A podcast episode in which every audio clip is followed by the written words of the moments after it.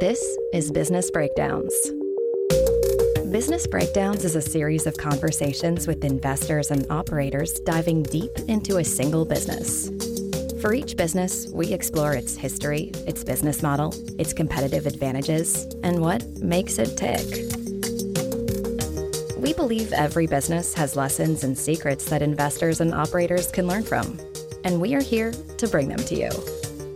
To find more episodes of Breakdowns, check out joincolossus.com. All opinions expressed by hosts and podcast guests are solely their own opinions. Hosts, podcast guests, their employers, or affiliates may maintain positions in the securities discussed in this podcast. This podcast is for informational purposes only and should not be relied upon as a basis for investment decisions. This is Zack Fuss, an investor at Irenic Capital, and today we're breaking down MTN Group. MTN is the largest mobile network operator in Africa and one of the 10 largest in the world. It has over 270 million subscribers, operates in 20 different markets, and is one of the largest fintechs in the continent. To break down MTN, I'm joined by Benjamin Isaac, founder and chief investment officer at Brizo Capital. We unpack their mobile money business in some detail, contrast the development of telcos in Africa with what we've experienced in the US, and explore the competitive dynamics of operating in Africa. Please enjoy this breakdown of MTN. Ben, thank you for joining us to break down MTN Group, a business that you're intimately familiar with, but one that's likely somewhat uh, foreign, no pun intended, to our audience. So, maybe just to start at a very basic level, what is MTN Group? Zack, thanks very much for having uh, me. I'm really happy to be here. It's a really fascinating business story, and it points to the commercial and technological future for large parts of the world but as you say, because its primary market, that being Africa, is barely even an afterthought for global capital markets, it's a story that many market participants don't know well. At our firm, for example, we're global investors and not solely Africa specialists, but I have invested in the continent pretty consistently for many years, and I was still unaware of many facets of the business before I really dove in again. So, just to sort of set the stage, MTN is one of the 10 largest telcos in the world by subscribers just under 300 million at last count, and the largest in Africa by a wide margin. Because of Africa's demographics, that telco is likely to keep growing subscribers for literally decades, as we'll probably discuss later. However, MTN is also one of the largest fintechs in the world in ways that we think are not well appreciated by most investors. For example, in 2022, MTN's mobile money business processed around 220 billion US dollars of transaction value. That's which is larger than Square's Cash App, more broadly, we think it's possible that some of the same positive changes that, for example, Alipay created in China and UPI is allowing for in India are already starting to happen in an African context through dominant mobile money platforms like MTN's. And so, in our view, that's consequential and worth unpacking all on its own. But a lot of MTN's commercial opportunity comes from the demographic and technological backdrop of the African continent as a whole. So, if you're open to it, it may be worth a detour to discuss that first. Yeah, look, I think it's impossible to appreciate the scale and trajectory of this business without diving into some of the African demographics. So maybe just lay the groundwork there to better contextualize the business. Yeah. So Africa is an absolutely massive continent, two thirds the size of Asia in terms of land mass, divided among 54 different countries. It also has a huge amount of diversity, including economic diversity among those 54 countries. For example, North Africa and the Maghreb are very different from sub Saharan Africa. The Africa this discussion will be focused on is sub Saharan Africa, given MTN's markets. But even within sub Saharan Africa, there's huge economic variety between countries. Among the somewhat less developed countries, you have success stories like Kenya, where US dollar GDP is up 9x since the year 2000, and GDP per capita is up 5x, which contrasts with places like Mozambique, where unfortunately GDP per capita is still less than US $500 per year and has only grown by 2% per year since the year 2000. On the other side of things, you also have relatively more advanced economies in Africa as well on the more extreme end of advanced successes would be a place like Mauritius, which pre COVID had tripled GDP per capita since 2000, but started from a much higher base as well, such that it has purchasing parity adjusted per capita GDP roughly 30 to 50% higher than Brazil or China. Again, something we think is not particularly well understood. And you can contrast that to, say, South Africa, which is absolutely a relatively advanced economy, certainly in the context of the African continent, and it's grown strongly versus where it was in the year 2000. But all, actually, more than all of that growth came during a, a massive post 2000 boom, and where GDP per capita has actually declined meaningfully since the year 2011. So something of a lost decade. What is generally true across Africa, though, is population growth. Fertility rates differ meaningfully between countries, but the UN projects Africa to be the last continent with a growing population within the next 20 to 30 years. As of today, the total population of Africa is estimated at 1.4 billion, or 16% of the world's population. According to those same UN estimates, median expectations for the population of Africa by 2050 are 2.5 billion, which should be about 26% of the world's totals on the UN's numbers. Put more bluntly and over a time horizon more relevant to any reasonable investor, over the next several decades, Africa is going to be the supermajority source of population growth for the globe. And with more than 40% of the entire continent below the age of 15 versus 16% in Europe or 23 in Asia, that's a lot of prospective new mobile subscribers. Another key point is urbanization. All 10 of the fastest growing global cities are African at this point, but that's largely a catch up dynamic something like 40% of Africa is urbanized today versus 55% globally, 65% in China, and more than 80% in the US. This tends to help incomes for those that move to cities, but it also moves them away from family and into an area with much better network coverage. The incentive to adopt a smartphone and use it more is pretty clear. Meanwhile, basic telecom penetration in Africa is still very much in process. Some markets can be as low as 60% who have even a feature phone so just a basic voice connection. And even smartphone penetration is in middle innings, with only 50% of mobile subscribers in Africa expected to have a smartphone by the year 2025, and with only one third of that being a 4G or 5G subscription. The upshot for companies like MTN is that it is almost a demographic inevitability that this market enjoys decades of population growth, which represents an opportunity for MTN to grow subscribers strongly for that period to the extent that it plays its cards right. If Africa manages to leapfrog in some forms of technological development, then this story gets even more dramatic. So now that you've done a good job establishing why this market is so exciting from a demand and demographic perspective, MTN Group in particular has some unique attributes and a very interesting story. But I presume there are a handful of companies that are benefiting from similar tailwinds. How do you kind of think about MTN in the context of some comparable companies or other aspects of the value chain? There's absolutely a, a, lot of companies that will wind up benefiting from this tailwind. In particular, there's plenty of other publicly listed companies that are exposed to the drivers of African population growth, urbanization, internet adoption, although each will have their own unique variations. Bharti Airtel is a listed subsidiary called Airtel Africa that has roughly 130 million subscribers and trades in London.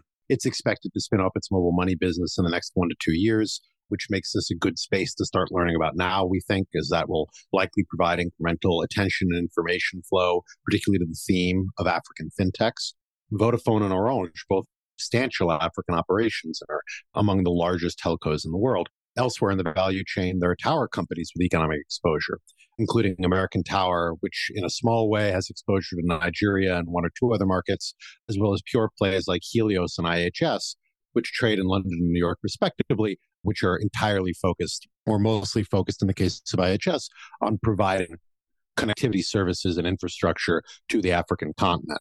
You also have listed local subsidiaries of many of the large African telcos, including MTN, by the way, but those often trade on smaller exchanges like in Nigeria or Ghana and are likely not practical for most of your audience to access. Although we think they're fascinating to study and the disclosures are often quite good. And for us, at least, it really enriched our understanding of the business and of the industry. So MTN may not be utterly unique in benefiting from some of these tailwinds, but what we do think makes it unique is it's the biggest and most liquid pure play, first of all. So it's a great lens through which to analyze the space. But more than that, we think it is a fairly rare breed in that it's extremely well run, leads the way on pushing the sector forward on data adoption and fintech offerings, and is the largest fintech at this point in Africa as well, competing with a company that your listeners may have heard of, M-Pesa, which is really focused almost exclusively in Kenya, whereas MTN's fintech offering encompasses most of, of MTN's different markets at this point.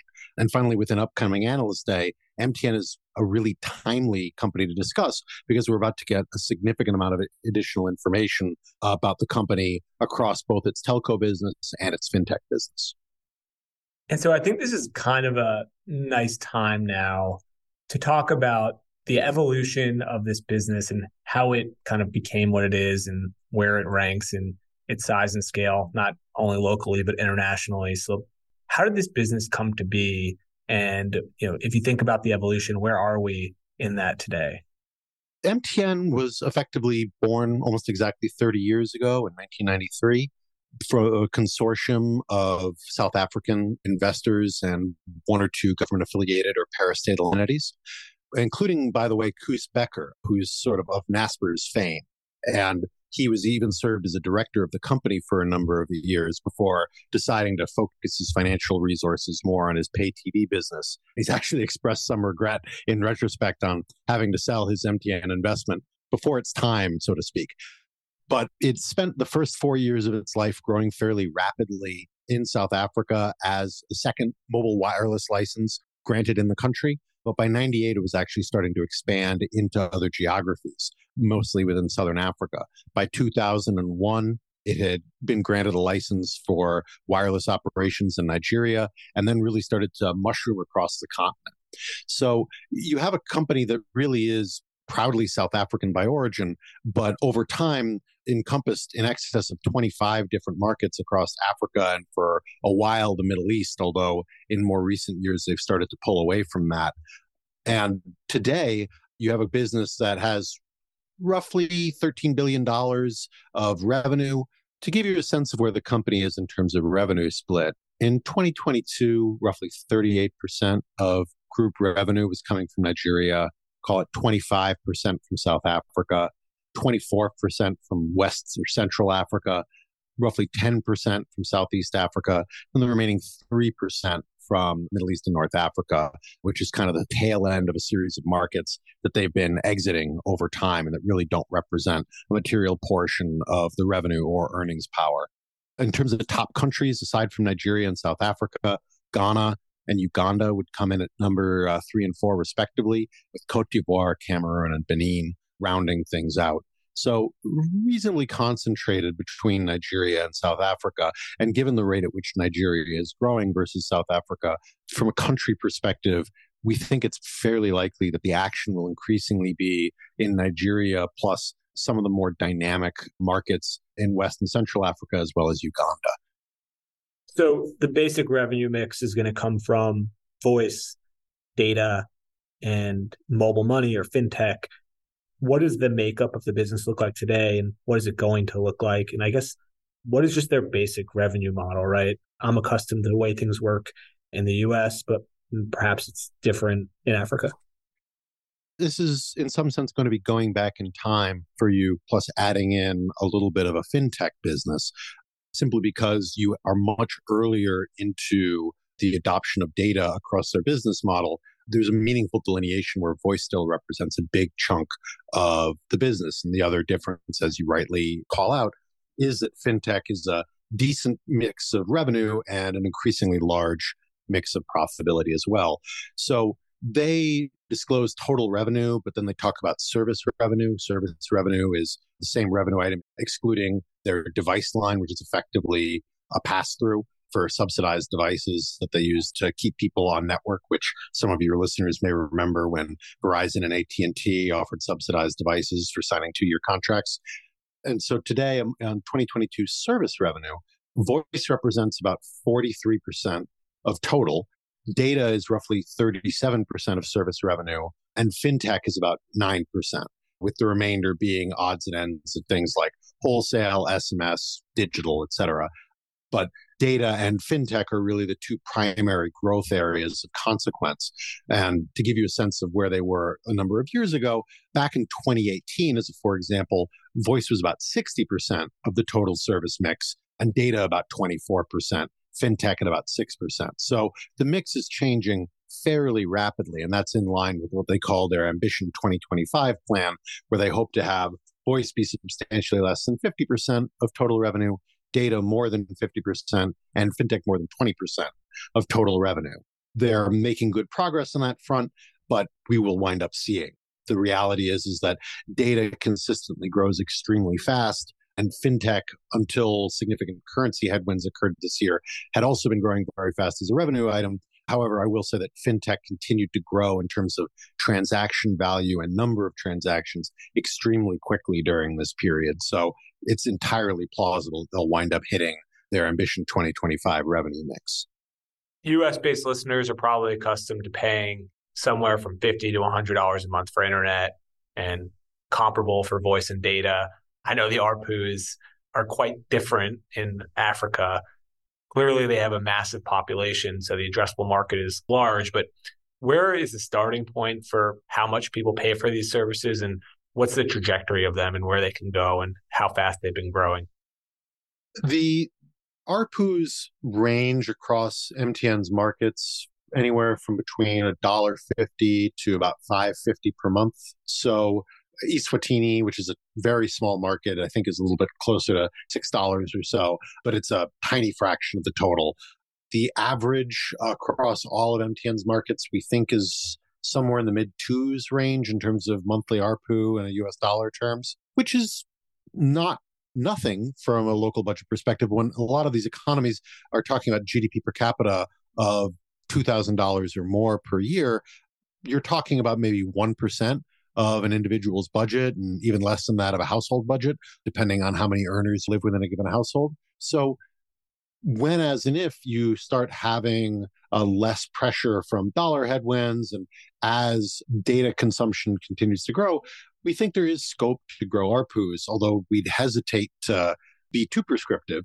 But the idea that there could be another 50 cents to $2 worth of ARPU growth gradually over time, just on the basis of data penetration going substantially higher, doesn't seem implausible to us, simply because in most of MTN's markets, data penetration is only at around 50% within their subscriber base. And so as more people have smartphones and have access to 3G and then 4G and someday 5G, it's just going to become a lot easier to consume more data. And particularly as these markets have become somewhat more consolidated, we think there is some scope to increase total ARPUs, even though prices of data will likely continue to drop on a per unit basis into the indefinite future. And so I can try to draw parallels to the TCI story with John Malone in the US and how that critical infrastructure became the backbone for broadband across North America. Is there a similar kind of thread to pull on in how telecommunications networks were built and why they've evolved in such a way where fintech or mobile money is a big contributor to the way the business is going to be profitable going forward in Africa? Is there any interesting nuance to why the market is developing this way? So it's a really good question. There's a lot of distinct differences between Africa and a lot of developed markets that you may be familiar with. And frankly, that I was familiar with before I started doing my research. You don't really have a significant amount of landlines or fiber to the home. The accessibility of infrastructure in general has been spottier almost across the board, with the exception of South Africa, which until recently really was the place in the continent that was seen as having very reliable power infrastructure. Generally speaking, if you were going to have wireless infrastructure, it needed to be grid remote. So typically that meant having a genset on site, which requires a logistics network to refuel that, maintain it, et cetera and you don't really have uh, close substitutes. You know, no, very few people had landlines. I think the number of landlines in South Africa 30 to 35 years ago was maybe only a few hundred thousand to a few million among consumers. So you're just talking about a really different scale of substituting or competing infrastructure. So the wireless ecosystem really winds up providing the supermajority of connectivity services. It's unclear to what extent broadband to the home is going to wind up being a large market opportunity. MTN is very fired up about it, certainly, and they talked about it extensively on their last Capital Markets Day back in 2021. But even for them, they acknowledged that 95% of all broadband to the home opportunities were going to wind up being fulfilled through fixed wireless access as opposed to some kind of last mile fiber connection. And that's just a profound difference. And some of that is, as we said, because of power access, but also because capital has historically been much scarcer. And so once these businesses become self financing, it is extremely difficult to justify building out competing infrastructure, especially when you're often talking about ARPUs for the average subscriber of between two and five dollars a month. It's just very difficult to make those pass through economics work, particularly on a traditional fiber setup. So between that and often fairly mobile populations that are not desk bound, you just have a very different configuration of competing connectivity opportunities, as well as a very different relationship between your subscribers and their mobile phone. It is often their one connectivity option. It is often now their primary entertainment option, especially once they have mobile broadband, because they're able to stream things on the device if they're of sufficient means to be able to afford streaming multiple gigabytes worth of data, which can depend a little bit on the market. It's a very, very different connectivity suite that the consumers have available to them. So it winds up making that mobile connectivity having a much more central place in the home for a lot of African families and individuals. That's also been part of why mobile money which is the majority of MTN's fintech offering, has wound up taking off. Mobile money is certainly not innovated within MTN, although they've certainly done a tremendous job of evolving the offering over time. It really started elsewhere in Africa with an offering called M Pesa, which again, some of your listeners may be familiar with in Kenya. And the reason why mobile money works, and we should probably talk about the actual nuts and bolts of what mobile money is, is that there is often no banking infrastructure. And so if people wanted to safely store cash in a digital format or move cash quickly and reasonably cheaply and safely across large distances to get money to family elsewhere in the country, often a city dweller sending money to family in more remote rural areas. Mobile money provided a tremendous opportunity that banks simply were not able to fill. There were and continue to be a trivial number of ATMs in most of these markets, and bank branch penetration is comparably small. So, in many cases, that leapfrogging dynamic really is at the heart of why MTN is fulfilling a lot of the roles that it is within its various economies. I know that you've spent a lot of time with boots on the ground in these markets, better understanding how consumers interact with the product. You spoke about discussing the nuts and bolts of the mobile money business, but can you just kind of help us to better understand how consumers are using this on a basic level? If we look at it on sort of a revenue breakdown perspective, which is not really a perfect proxy for activity by any means, MTN talks about its basic services, its advanced services, and airtime advance, which is effectively sort of a short term lending product that they offer. But if we put airtime advance aside, basic services is mostly what they call withdrawals and transfers. And then advanced services are things like remittances, bank tech type offerings, payments and e commerce. Mobile money ecosystems are, are really defined on the basis first and foremost of withdrawals and transfer services. So, what is that? If you don't have a bank account, but you have PayPal, this is a rough proxy, but it's actually not terrible. You could do a lot with that if everybody else was already using PayPal in your community or economic environment. But you need to still figure out ways of loading money into your PayPal account because for pretty much anybody in the United States. They're loading it up. Either they have a card linked to it. Card penetration is effectively non existent in most of these countries outside of a thin elite at the top or through your bank account. And again, particularly when mobile money was first introduced in the late 2000s, I think 2007 in Kenya, there was really de minimis banking penetration outside of upper echelons of the economy. And so you would need to physically go to the same agent where you would get your prepaid wireless time. I'm paying a dollar for a gigabyte of data. You wouldn't be paying for data at that time, but you get the principle. I'm paying a, a dollar for some number of minutes worth of access and later on for data in addition. With that same mobile money agent, you would give them money and they would credit your account a comparable amount so that it could effectively serve as float for the mobile money system, but also give you the ability to safely store your money somewhere that isn't just in your house. It also over time evolved into something where you could also send money to other users of the same system. And the way that at the time M-Pesa now pretty much all mobile money ecosystems function is they're really dependent on mobile money merchants to provide the on ramp and off ramp into the ecosystem. Think almost living ATMs with a huge layer of value added services on top over time. But you would actually pay money to withdraw in addition to deposit money in the first place. Although over time, the model has trended towards free deposits and modest fee for withdrawals. And then there would also be fees for peer to peer transfers, which is the transfer services that I alluded to before. It's really amazing how much these things change an ecosystem once they become widely adopted. I remember this would have been, I think, late 2018, early 2019. I was walking with a friend of mine through Kibera, which is one of the they would call it a slum. It's sort of like a favela in Sao Paulo or Rio, a low income neighborhood with a lot of informal housing, basically corrugated tin and very limited access to government services, but mainly of economic migrants from elsewhere in the country, not, you know, inherently dangerous or something like that, just poor. And I remember walking through Kibera and really sort of fascinating because I'd never been to one of these types of neighborhoods before and watching my friend who had taken me there get his shoes repaired from a cobbler running one of the businesses along one of the side streets. And literally this cobbler who didn't even have a full structure, it was just maybe three to four sheets of corrugated tin that he was working under to provide him some, some kind of uh, protection from the elements.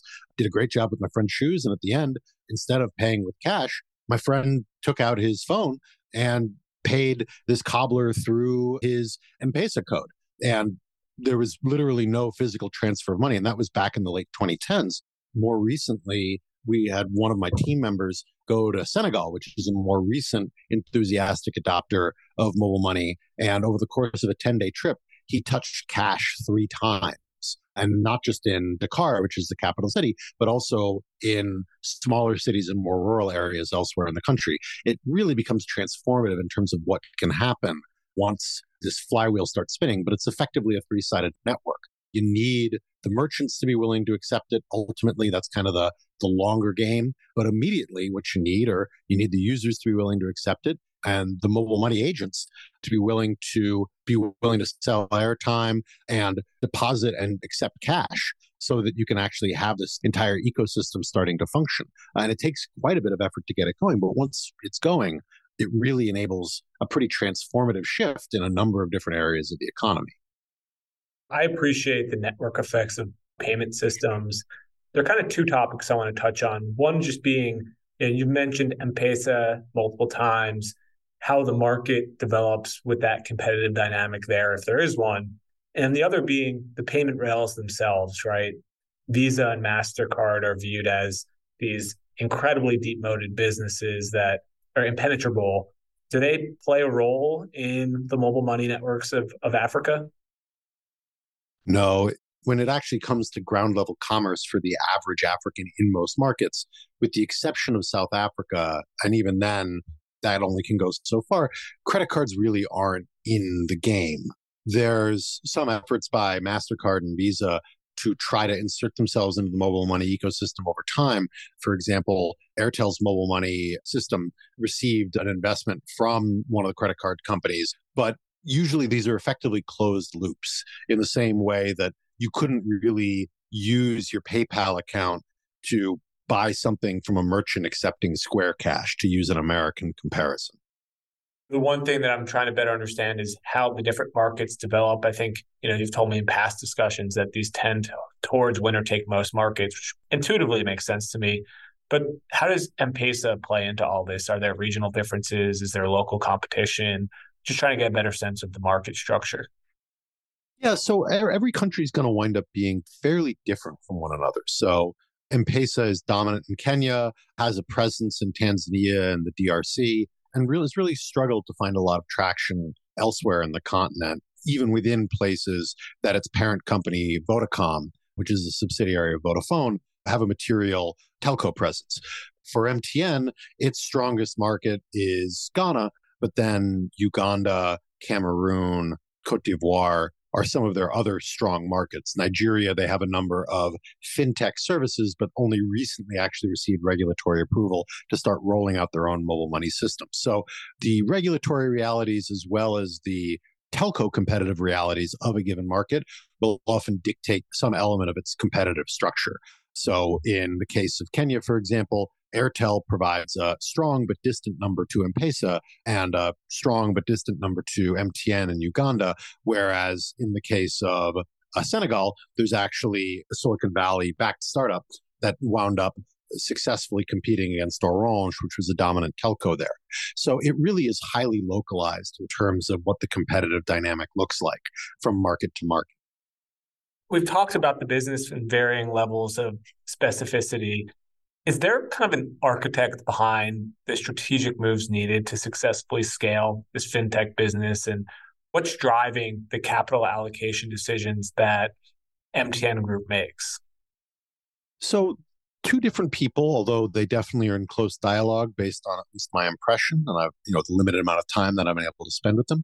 But on the capital allocation side, you have the uh, now not so recent, but fairly recent CEO, Ralph Mupita, who has dramatically simplified the structure of MTN. He's had a significant asset disposal policy, a genuine focus on ROE as a important target for the company to be hitting at a group level as well as at a country level and a willingness to exit markets even if it means sacrificing revenue or size simply because those markets are just not a strategic fit for the company going forward. Ralph is a really disciplined guy who is focused on bringing global best practices to the company in a way that I've found very impressive. And I've always found to be very open minded to learning about opportunities, threats, different practices elsewhere, both in his markets and outside of his markets. But the discipline that he and his C suite have on capital allocation has been genuinely strong and certainly strong relative to the legacy of MTN that I think you could fairly call somewhat more focused on empire building. On the fintech side of things, that's been historically a mixed bag, but recently, as MTN has been focused on what it calls its structural separation of its fintech business from the telco, it's had the architect of its success in Ghana, which is definitely its most successful mobile money market, run by the gentleman who supervised that success, uh, a man by the name of Serigne Dioum. And he went from running Ghana to running the entire MTN fintech ecosystem.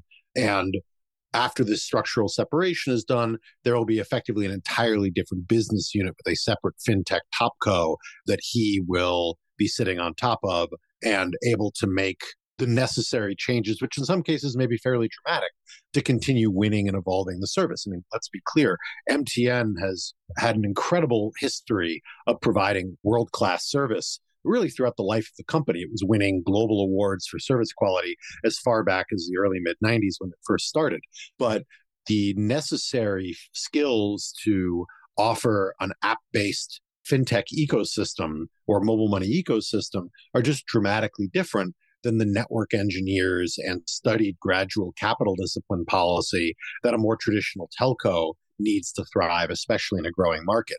And on top of that, there's going to be a regulatory impetus to make sure that there is independence and verifiability between uh, MTN FinTech and MTN Telco. So it is going to be, I think, interesting to see what Serigne's comments wind up being at this year's Capital Markets Day. But I can say with confidence that historically I've found him to be ambitious in scale and scope, extremely focused on best practices being implemented across various markets, and really trying to break away from a more studied telco pace of change because frankly he recognizes that transitioning from a feature phone or USSD based mobile money offering to something that's app based and much more software and user experience intensive is going to require pretty dramatic cultural change versus what legacy MTN might be more familiar with. I guess the idea of a, a, structural separation is not something that I'm particularly familiar with, at least in the vernacular of how we think about markets domestically. Can you kind of speak more to that decision and what that means for how they think about the future of their company? So I wouldn't want to speculate too much. The conversation around this started roughly at the same time that Airtel Money announced a transaction with TPG's Africa focused fund and but the explicit stated intention of that Airtel Money business being spun out in a timely manner after the TPG investment. Based on current indications, that spin out process is likely to happen in the next, I would say, 12 to 24 months. I think it's safe to assume that given that Airtel Africa is listed in London, that they're very mm-hmm. open to the idea of a listing in London or the United States. And that created a fair bit of pressure for MTN to also start highlighting and clarifying the role of its fintech within the broader group. At the same time, they were clearly anticipating some level of future regulatory scrutiny in terms of making sure that MTN fintech could be, for example, regulated like a bank if they needed to go in that direction over time. So the concept of a structural separation is really not so unfamiliar in the sense that you already understand conglomerates and nobody would find it bewildering for, say, Geico to place a large bulk order for See's candy within the context of Berkshire Hathaway, to use sort of an American comparison. But the particular impetus for the structural separation goes beyond just localization of authority and pushing authority down the chain. You also have this desire to create a separate organizational culture and focus, in addition to that regulatory separability and the desire to really highlight the value they've been creating inside of MTN FinTech. If I try to contextualize the size and scale of this business, maybe from a total payment volume perspective or GMV or whatever is the right way to think about it, daily actives, how do you kind of think about the size and scale of what we're talking about here? MTN's fintech business is amazingly large, in our opinion, considering the level of general attention that it receives in the wider world. This is a business that had 22 million active users at the end of 2017, and at the end of 2022 was at 69 million users.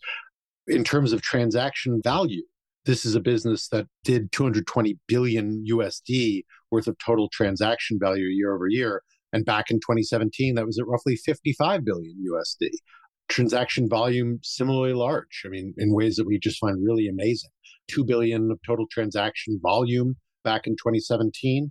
And in the most recent period, they were doing 2.9 billion average transaction volume per quarter.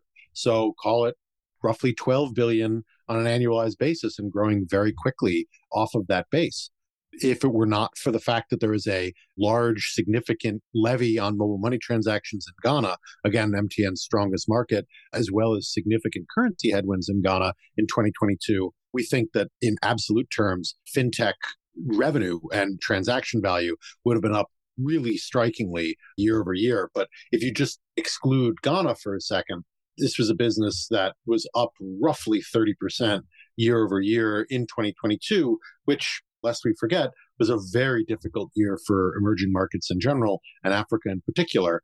And we would just point out that through 2021, Ghana was radically larger than most than any other MTN market, and still was actually growing comparably fast. And if you take a look at the most recent regulatory data that we've been able to find, Ghana appears to be back on its prior growth trajectory. So this is a business that's growing extremely quickly at scale and actually still has a very long way to go in most of MTN's markets, although we by no means want to suggest that it's a fait accompli that MTN will wind up having comparable success elsewhere. We're just optimistic on the point. On the topic of levies, regulation, governance, typically Africa is perceived by Western investors to be a more challenging geography to invest in. Nigeria being a country with particular difficulties around getting cash out. Can you just provide a little bit of insight on how you think about investing in these assets and how those topics impact MTN?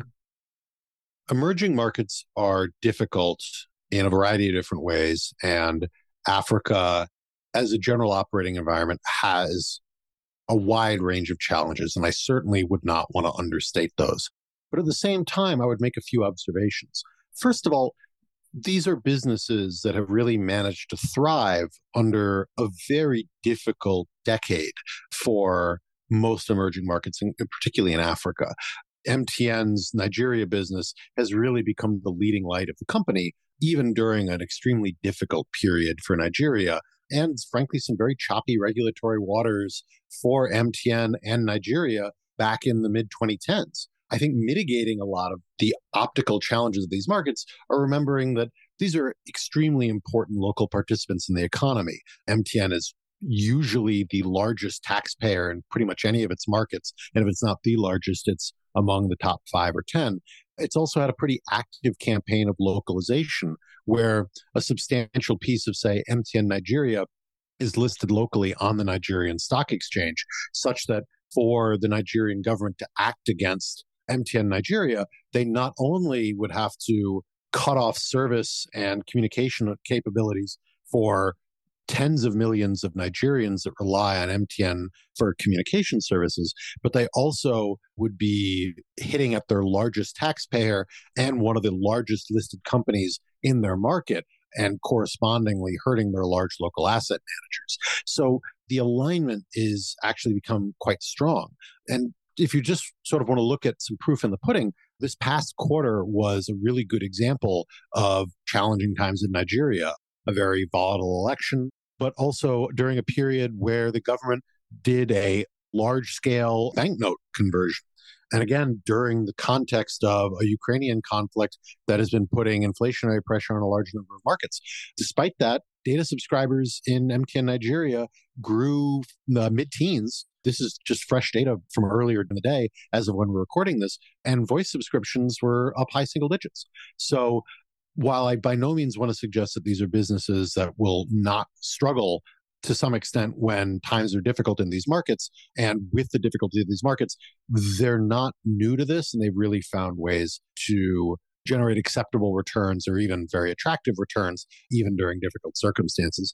The other point that I would make, though, is I would make the observation that Western investors have the ability to look through various forms of political risk, whether it be Chinese state owned enterprises and variable interest entities, or something like, say, Mercado Libre, which is by all accounts an incredibly impressive company, but where 40% of their crown jewel fintech asset, Mercado Pago, is probably represented by Argentina, which candidly, all of the difficulties of Nigeria are very significant, but I'm not certain that they're radically different than that of Argentina. And yet, Mercado Libre is celebrated, probably rightly so, finds its home as a percentage portion of investors' portfolios and commands a very rich valuation. My point is not that that's necessarily inappropriate, but simply that in the context of a diversified portfolio, it would be, in our opinion, inappropriate to treat these as uniquely risky jurisdictions as opposed to just jurisdictions that require thoughtful risk management to balance out against what we see as the manifestly clear commercial opportunities. I guess I'd note that Mercado Libre's uh, US listed company, MTN Group, is not. Is there anything that kind of plays into the decision for these businesses to list locally versus access to the global capital markets by listing in London or the US? So I, I think in general, what we're seeing is that there's been a lot of substantial re-rate opportunity for companies that are willing to explore relisting in the United States. And we can't really say for certain to what extent that's going to be a sustained trend or something that's only going to happen for some period of time. But for a large company like MTN, they've historically viewed themselves as proudly South African and over historically that was a good home or good jurisdiction for them at least in their studied judgment over time i think that as the rand has become a more challenging currency to transact in and the joburg exchange has really seen a lot of departure of foreign market participants it's made it more difficult to get premium valuations or lower costs of equity capital by listing on the Joburg exchange, we think it would make a ton of sense for MTN to explore relisting in the United States or in London or at least exploring an ADR.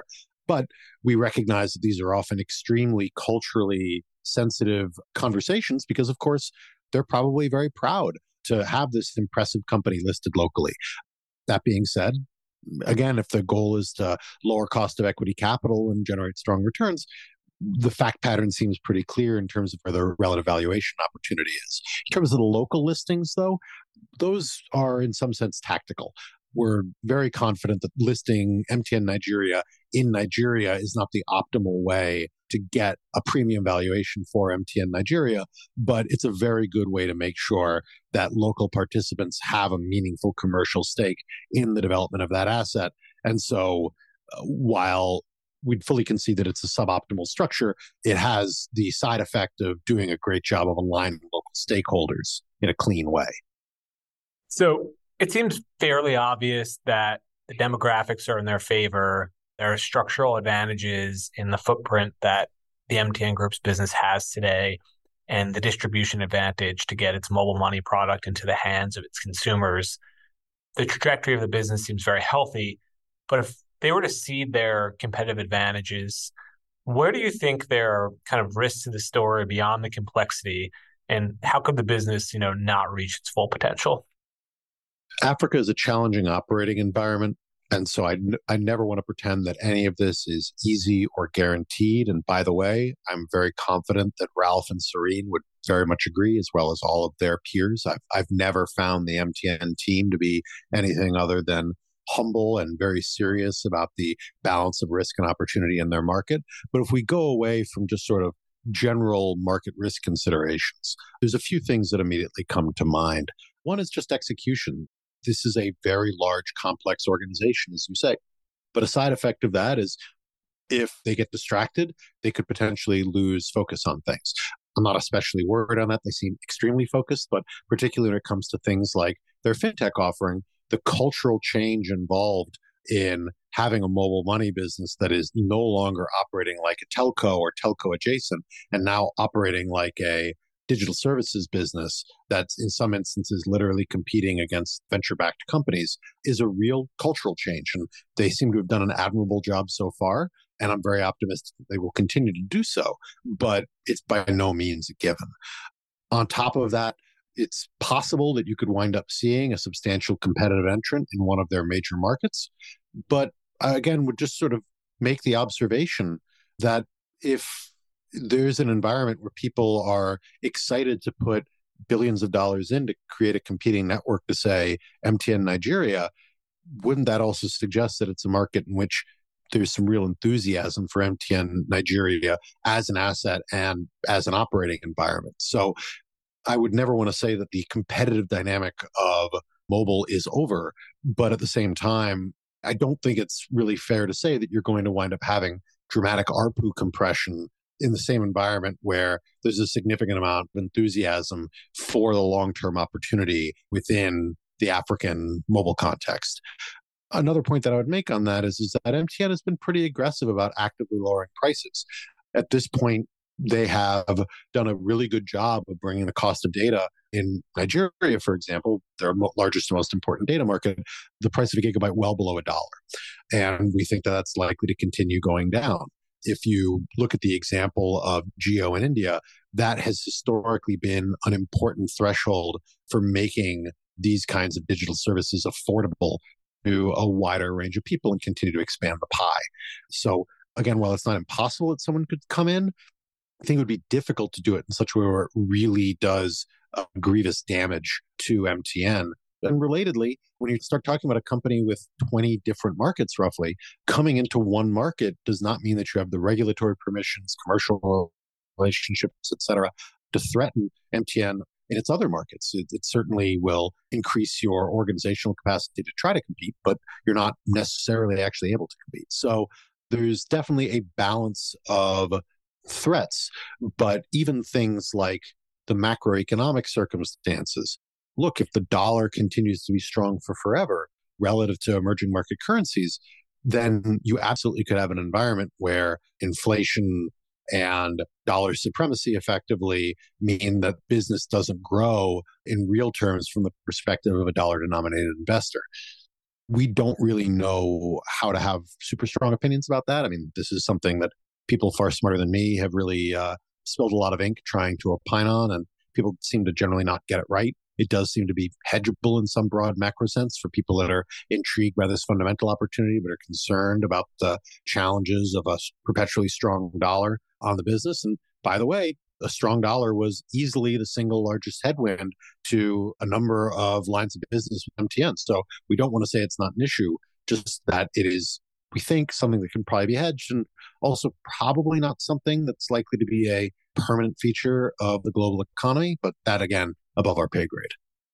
The pandemic created a lot of volatility in the economics for tons of businesses. And before that, the global financial crisis was another economic shock to the system.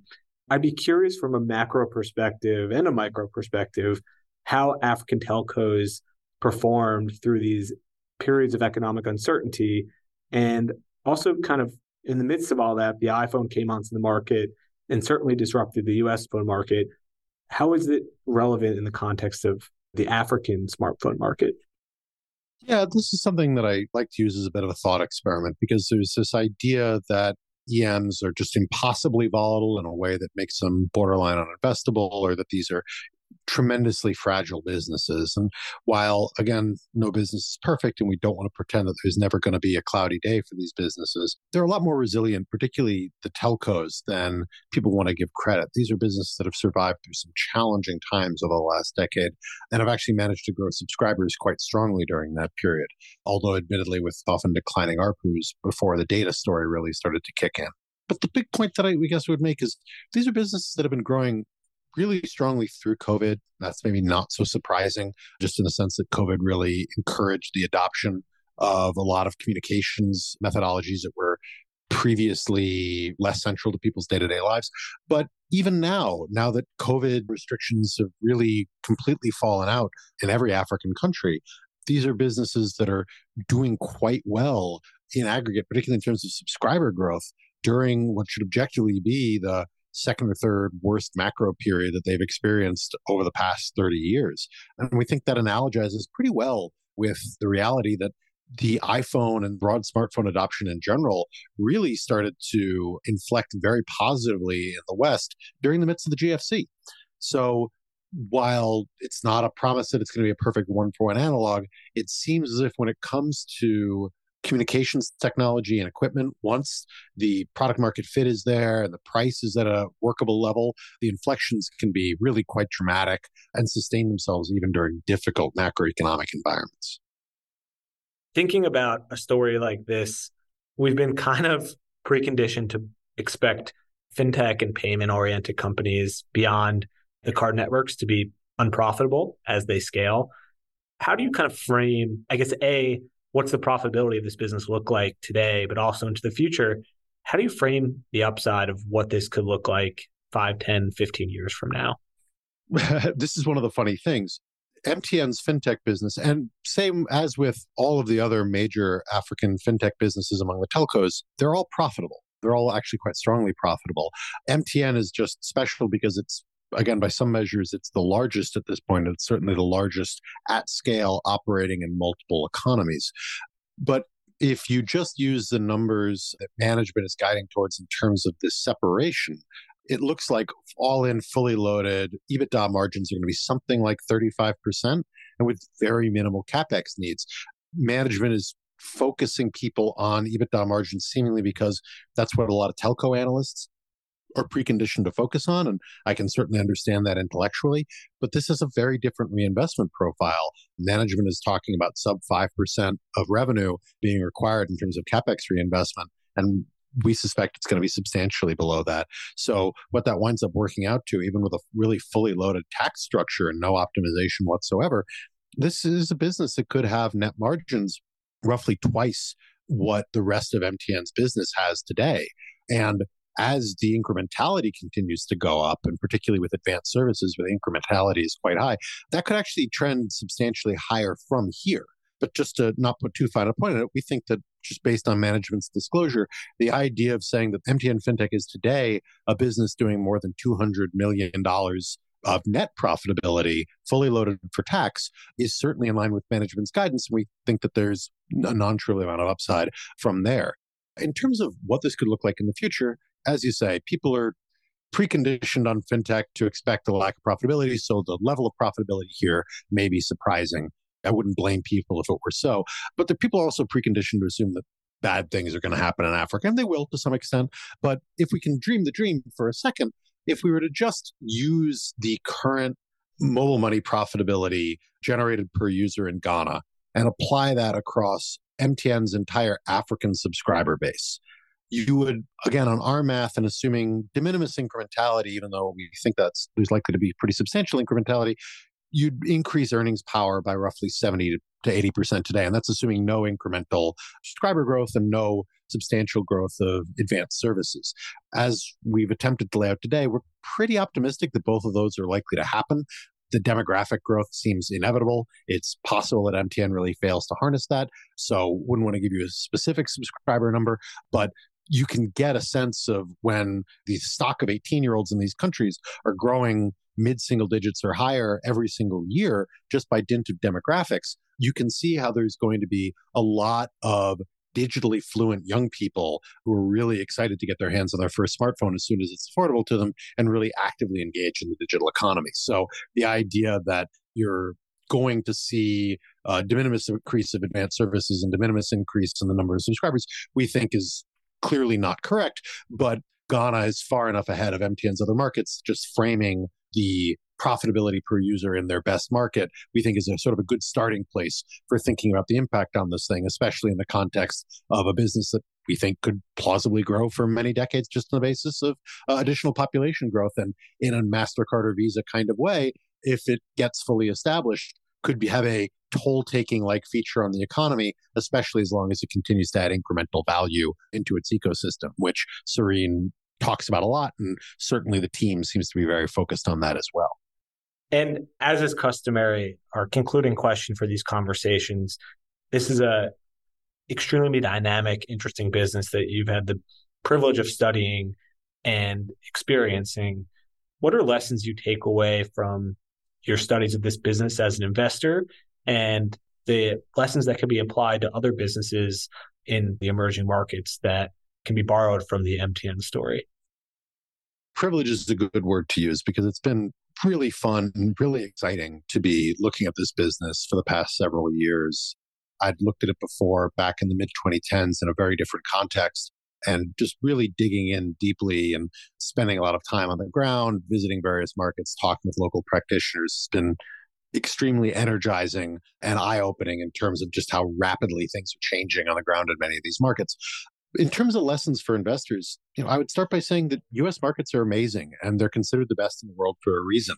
But the rest of the world really does have a fair number of opportunities that are worth studying.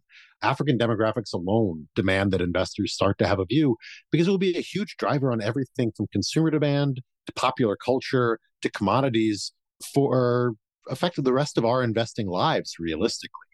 Relatedly, there's a narrative that innovation is really the preserve of the US. But emerging markets have had the ability to leapfrog and pioneer in a large number of areas, including things like mobile money. We think that story has really just begun. And you're seeing variations on that everywhere from, you know, certainly China, which has been incredibly rapid in finding ways of filling various low end niches, to Africa, to Southeast Asia, various parts of Latin America.